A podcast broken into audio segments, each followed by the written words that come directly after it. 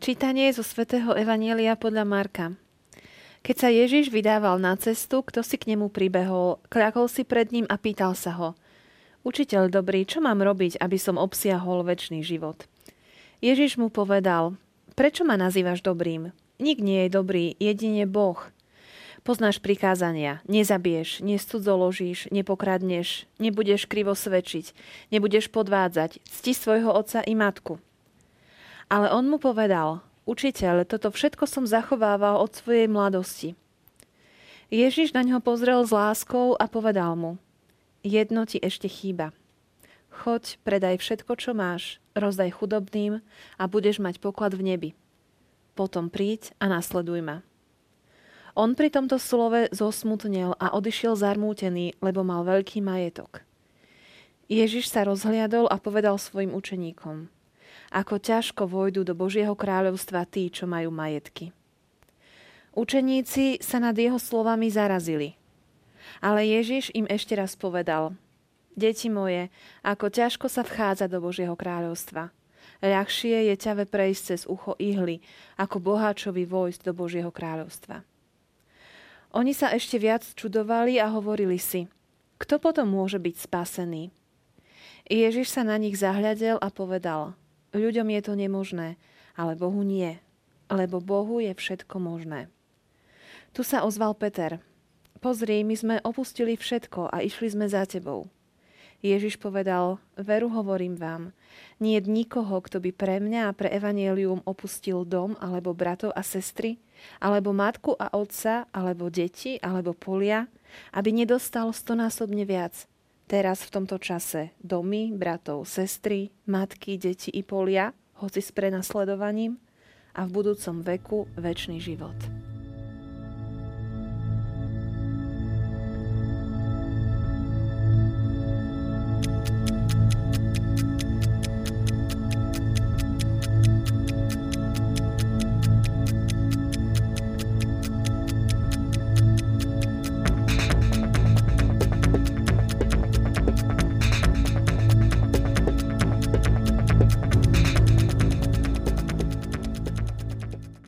Pri čítaní nášho dnešného úryvku nám môžu napadať rôzne otázky.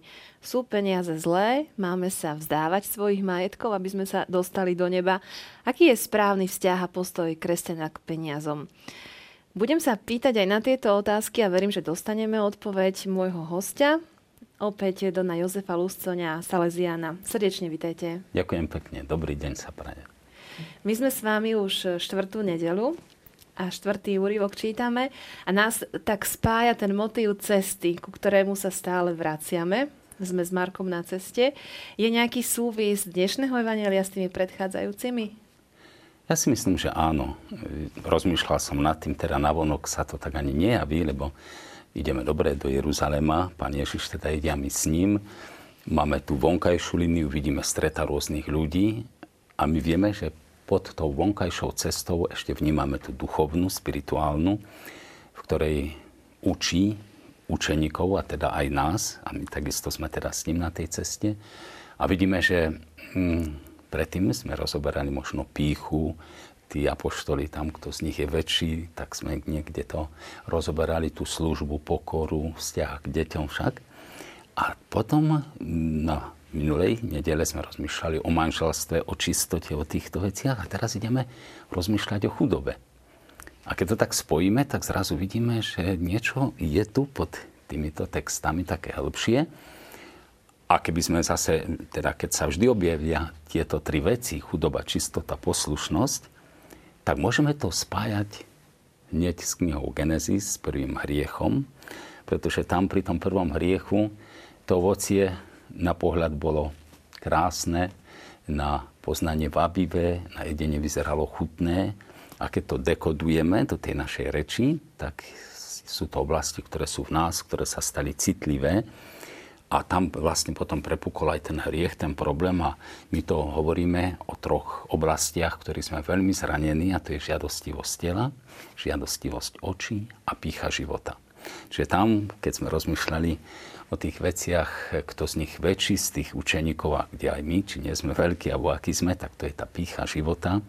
Potom ten problém čistoty, to to je problém tela, vyzeralo to ovocie chutné na jedenie, čiže to je spojené s lenivosťou, s nečistotou a s takými príjemnosťami pre telo. Niektorí hovoria od žalúdka dole, tie nižšie city. No a teraz sme zrazu pri chudobe, čiže na pohľad mať, mať, mať. Hej. A rieši sa to, alebo teda to odporúčanie Kristovo, spočíva v tých evanjeliových radách chudoby, čistoty, poslušnosti. Tak dalo by sa to takto spájať. Keď prejdeme do nášho úryvku, vidíme tú postavu toho bohatého mladíka. Môže nám ho byť tak trošku aj ľúto, lebo naozaj vyzerá to dokonalý mladík po tej náboženskej stránke, dodržiava všetky prikázania. Prečo to Ježišovi nestačí? No, skutočne dobrá výchova, desatoro dodržuje a pritom ešte jedno ti chýba, to až človek tak zmeravie. Možno aj v našom prípade, zrazu by nám Pán Ježiš povedal, ešte jedno ti chýba, vtedy až tak zíknem, Pane Bože, čo? A vyzerá, že to je veľmi vážne, však? Tak mu tak žičíme, aby mu už nič nechybovalo, ale predsa mu jedno chýba, to je tá sloboda, tá nespútanosť, ísť za Ježišom, hodiť sa mu do náručia, patriť mu celý, vysknúť nad tým darom, ktorý dáva Boh, Ježiš, a on si oblápil to, čo mal. Čiže tak by sme mu to ako si žičili a nedá sa to, pretože je priputaný k majetku. Čiže Ježiš odhalil motív jeho srdca, alebo postoje jeho srdca? Veru, veru. Pán odhalil to, čo mu brzdilo v tom pokroku, v tom naraste. Všetko dodržuje, desatoro, čo je veľmi nádherné. Však desať častí srdca má, aj keď Pán Ježiš ich menuje od toho piateho, potom spomína ešte aj teda lásku k rodičom. Iste počíta, že Pána Boha má rád tento mládenec a predsa to nestačí. Niekedy to človek by až tak si povedal, nestačí desatoro k večnému životu.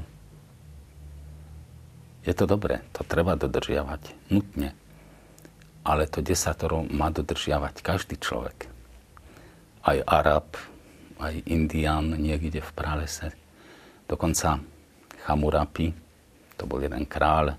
Tam na východe našla sa jeho taká tabuľka, kódex, kde je spísané, a to nemali ešte zjavené, sú tam spísané tie prikázania, nezabiješ, nezosmilníš, nepokradneš, hej, potom nebudeš krivo svedčiť.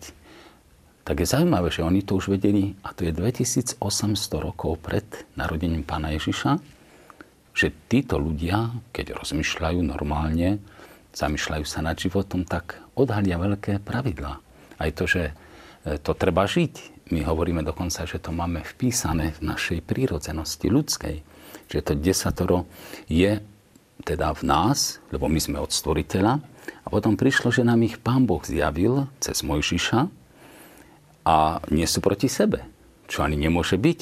Ak to tu všetko Boh stvoril, tak tie zákony musia pochádzať od jedného zákonodarcu, takže nemôže sa byť to, čo je v človekovi od prírody, s tým, čo Boh zjavil, ani s tým, čo tu je dané dohmoty alebo duchovné zákony.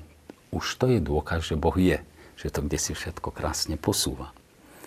A ešte také zaujímavé, že lebo dnešní ľudia všeličo hovoria, reptajú a šomru na to a hovoria, to desatoro nás obmedzuje.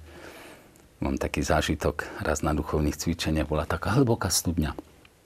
A tam ani sme to nezbadali, hrali sme futbal v takej prestávke, trošičku sme si tak zabehali a lopta, boli otvorené tie dvere, spadla dolu a niektorí chalani v tej rýchlosti ako keby už išli za tou loptou, ale zrazu tam bolo napísané na boku upozornenie, pozor, hlboká studňa. Keď sme nazreli, okolo štyridsať metrov to malo. A teraz si predstavte, že niekto povie, tak tento nápis ma obmedzuje. To je akože proti ľudskému rozumu, lebo ty sa tam zabiješ, ty sa roztrieš, roztrieštiš, je po tebe. A takisto, keď hovoríme o tej ceste, vlastne na tej ceste do večného kráľovstva, do Božieho kráľovstva sú ako keby naokolo známky, značky, desatoro. A keby si chcel vypadnúť z toho územia lásky, z toho chodníka lásky, z tej cesty, tak zrazu nezabiješ, nezosmilníš, nepokradneš, lebo vymaníš sa a spadneš do priepasti a je po tebe. Takže nemôžeme povedať, desatoro ma brzdí, obmedzuje mi slobodu, ono ma chráni. tak keď prídeme domov a kúpime počítač alebo mrazničku, tak čítame návod, na aké napätie, čo nemáme robiť, na slnku to nemá byť. A my sme Boží produkt. Takisto máme nejaký návod. A ten návod je v desatoro. Ale to nestačí. A vidíme, že za tým idú blahoslavenstva a my by sme mali žiť blahoslavenstvo. A dneska jedno z nich zaznelo v tej požiadavke predaj, čo máš, čiže blahoslavený chudobný v duchu, lebo im patrí Božie kráľovstvo. Čiže Pán Ježiš to už tam posunul a on sa záčil. Nemal odvahu, ten mládenec. A pýtajme sa, či my máme odvahu ísť. A pýtajme sa, čo by zrazu sa odohralo v duši toho mladíka. Aký pocit, keby dokázal zanechať to bohatstvo. Možno by od radosti vyletel. Možno by bol medzi tými zakladateľmi cirkvi. Pamätali by sme na ňo, na jeho meno. A teraz vidíme, že nepoznáme. Je anonymný, asi aj preto, že mnohí takto skončia dnes a nepokročia ďalej. To ale vyžaduje strašnú dôveru v Pána Boha. A k tomu sa treba dopracovať.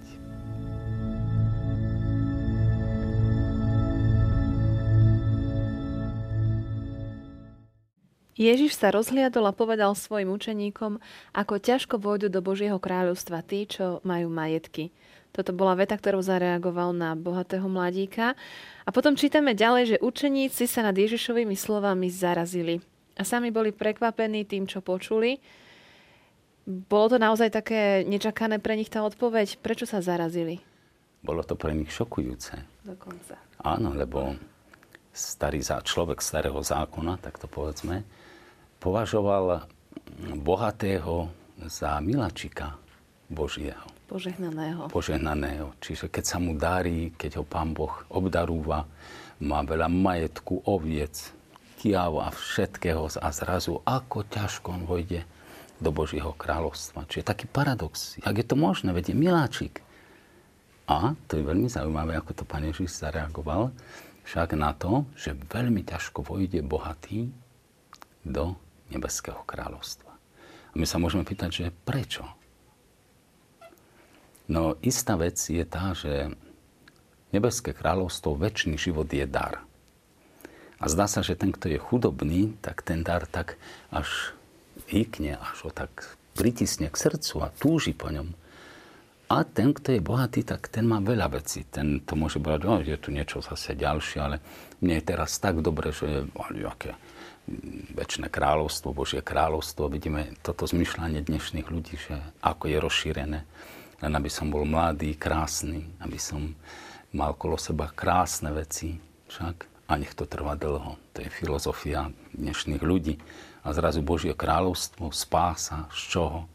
Mnohí o tom nič im to nehovorí jednoducho. Mám všetko, vytvoril som si nebo okolo seba, počítač, internet, pohodička, pivo, televízor, henka, žena, alebo teda muž, všetko ide dobre.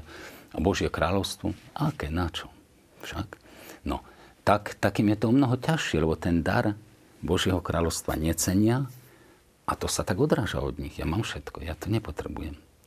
Takže toto Pán Ježiš, keď povedal, tak zrazu oni zhýkli a teraz je zaujímavé, ako to pokračuje. Ľahšie je ťave prejsť cez ucho ihly, ako boháčovi vojsť do Božieho kráľovstva a učeníci sa čudujú, či vôbec potom niekto môže byť spasený, lebo to vyzerá nemožne. Presne tak, pretože ťava, to bolo najväčšie zviera v Palestíne, kamión, povedzme, tých čias, keď si predstavme ešte naložený, ak tam ide však, a zrazu ucho ihly. A tí apoštoli si to dali dokopy a ten obrovský kamión, aby prešiel nejakým malým otvorom, to nejde. Však? A tak ešte viacej žasli. A komu je to potom možné? No, tu tí biblisti tak aj hovoria, že treba chápať aj to ucho ihly, že niektoré mesta boli teda tak stavané, že mali vstupné brány nižšie. A tú bránu nazývali ako ihla, hej? Ucho, teda vstup, ucho ihly. A teda, aby nejakí zbojníci nenabrali rýchlosť a nevpálili do mesta, nepokradli a neufujazdili na druhej strane, tak museli zastaviť tú ťavu, dať na kolena a pretiahnuť ju, jednoducho ísť na tú druhú stranu. Tak to je tá myšlienka, to niektorí tak vysvetľujú, také náznaky sú z toho starého sveta. Ale na druhej strane musíme to aj teda vnímať, ten obrovský paradox. Ale dobrá je tá otázka, kto potom môže byť spasený? A Pán Ježiš odpovedá, že Bohu je všetko možné. A my by sme radšej tak, ako si cítili, alebo vnímali tú prvú časť, že pre človeka je to nemožné a Bohu je všetko možné. A my by sme radšej, že ja to chcem mať v rukách, ja by som chcel tú spásu si zabezpečiť, ja by som to... Pane Bože, kto vie, či ty to so mnou urobíš? Však ja to chcem aj tú spásu. Ale to by sme boli v pozícii farizejov zase, ktorí si urobili pravidlá, šesťstotrinásť alebo koľko, keď ich dodržíš, tak tá spása príde. Až nutná bude. Boh ti ju dá, lebo je zmluva stará a tak ďalej. A nevnímali to ako dar. Ale to nádherne tam zasnelo, že Bohu je všetko možné. Len zase sa žiada tá veľká dôvera, že Bože, veď ty ma máš viacej rád ako ja sám seba. A ty to môžeš urobiť, ty mi to dáš. Len ja sa mám disponovať, aby som to prijal s pokorou, s dôverou. Takže môžem byť bohatá, mať veľké majetky a dostať sa do Božieho kráľovstva. Keď to úplne zjednodušíme tú otázku, aký je teda ten správny vzťah k majetku a k peniazom? Môže byť kresťan bohatý? To je dôležitá otázka. Ja si myslím tak, že Pán Ježiš a Boh chce, aby sme mali... Teda nie je proti súkromnému majetku. Áno, maj. Dokonca sociálna nauka cirkvi aj dáva pravidla, alebo vychádza z Evanjelia a rozmienia sa to na tú dobu, v ktorej žijeme a ako to e, treba chápať, však v tej ktorej dobe. Isté je, že nesmieme byť naviazaní na nič, čo by nám bránilo mať slobodné srdce a ísť za Pánom Ježišom. Po druhé, áno, majetok môžeme mať, ale... A teraz je veľmi dôležité na rozvoj svoj, na rozvoj svojej rodiny, svojich detí. A čo máš naviac? Treba myslieť aj na tých okrajových, alebo teda ľudí, ktorí sú v chudobe, na okraji, v biede. To je strašne dôležité. A nemáš to mať tak, že to škrobíš a buduješ a rozvíjaš a nevieš už, čo si vymysliť a okolo teba je chudoba. Toto je veľmi vážne. A už konkrétne tie usmernenia, tak to učí akurát tá sociálna nauka cirkvi a tých dokumentov je veľmi veľa. Lebo iste sú aj kresťania, ktorí majú majetok, ale keby to tak len rozdali, tak prepustia možno päťsto zamestnancov alebo koľko. Ich rodiny sú v kríze. Hej. No a isté je, že samozrejme s tou dušou, s tým človekom aj sám Pán Boh narába aj vnútri, aj ho vedie, ale musíme byť otvorení aj tomuto hlasu.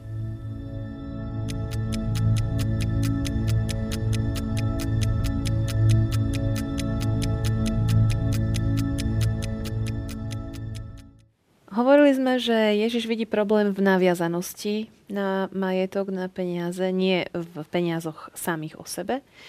Tak potom vystáva otázka, ako sa oslobodiť od takejto naviazanosti, alebo ako možno do nej ani nespadnúť. Lebo aj to ste povedali, že, že môžu byť kresťania podnikatelia, môžu zamestnávať iných a to je vlastne dobré zveľaďovať majetok. Ako si ochrániť srdce, nespadnúť do tej naviazanosti?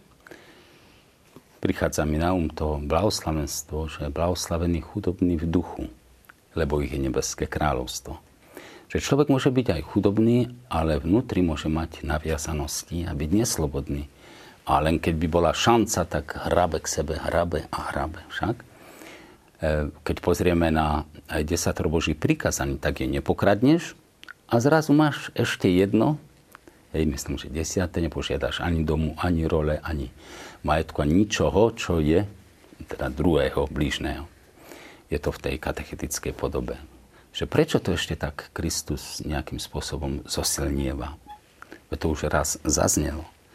Ale to je veľký úmysel, pretože Boh nás pozná a vie, že keby človek vnútri pestoval, povedzme, tú obludu toho draka, mať, mať, mať, tak to samopohltí celú tú bytosť do toho hrabania, hrabania, hromadenia a stáva sa maximálne neslobodným a celý, povedzme, svoj život, to vnútro, tie myšlenky, čo má, usmerní k tomuto pólu mať, mať, mať.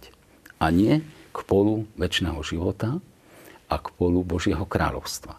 Práve predtým nás tak e, určitým spôsobom upozorňuje Pán Ježiš, že buďte slobodní vnútri. Ale ten pol zlý, kritický, nemusí byť len ten majetok. Môže tam byť aj iná neviazanosť. Ak to dáme do hierarchie hodnôt, tak môžeme tam mať iného Božíka na tom poprednom mieste, kde zase všetko, celé vnútro sa zorientuje tým smerom. Však. A zrazu ja nekonám ako slobodný človek, ale som otrok niečoho, čo ma neustále gňaví, prejaví sa to v mojich postojoch, v mojom konaní. A to mi bráni slobodne kráčať za Kristom. Náš problém je ten, že my ten svoj život často nevidíme v tej, povedzme, v tom nadhľade, v tej večnej dimenzii, že tu len kráčame a kde si prichádzame do večnosti. A my ho vidíme častokrát len v tom úseku svojho života. A tu chceme mať, nahrabať. Ja hovorím o deťoch alebo o ľuďoch, keď to malé dieťa sa narodí, tak len hrabe k sebe všetko. Hej. A ten starý človek v trúhle má dlani otvorené. Ešte aj temu niekedy musia zatvoriť, nič nemá. Však.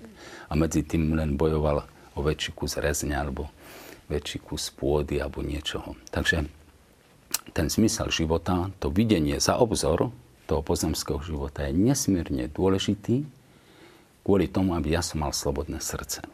Srdce pre Božie veci. No a možno s tým troška súvisí aj to, čo som doniesol. Už to odhaľme. Áno. Tak najprv takú peňaženku, teda je to taká moja osobná, je dosť hrubá, takže neviem, či diváci povedia, aha, že som bohatý či chudobný, ale sú tam strávne listky a také veci. Ale myslím, že ako reholník netriem chudobu a úplne sa splňa to, že stonásobne to mám viac a myslím zatiaľ aj bez prenasledovania, keď tá veta je veľmi zaujímavá, a s prenasledovaním, aby si tí učeníci nezvykli na ten blahobyt, ale teda počítali s tým, že môže aj niečo prísť. Takže áno, sú potrebné aj peniaze pre život, ale je strašne dôležité, aby som to nehrabal k sebe a bol taký slobodný od toho.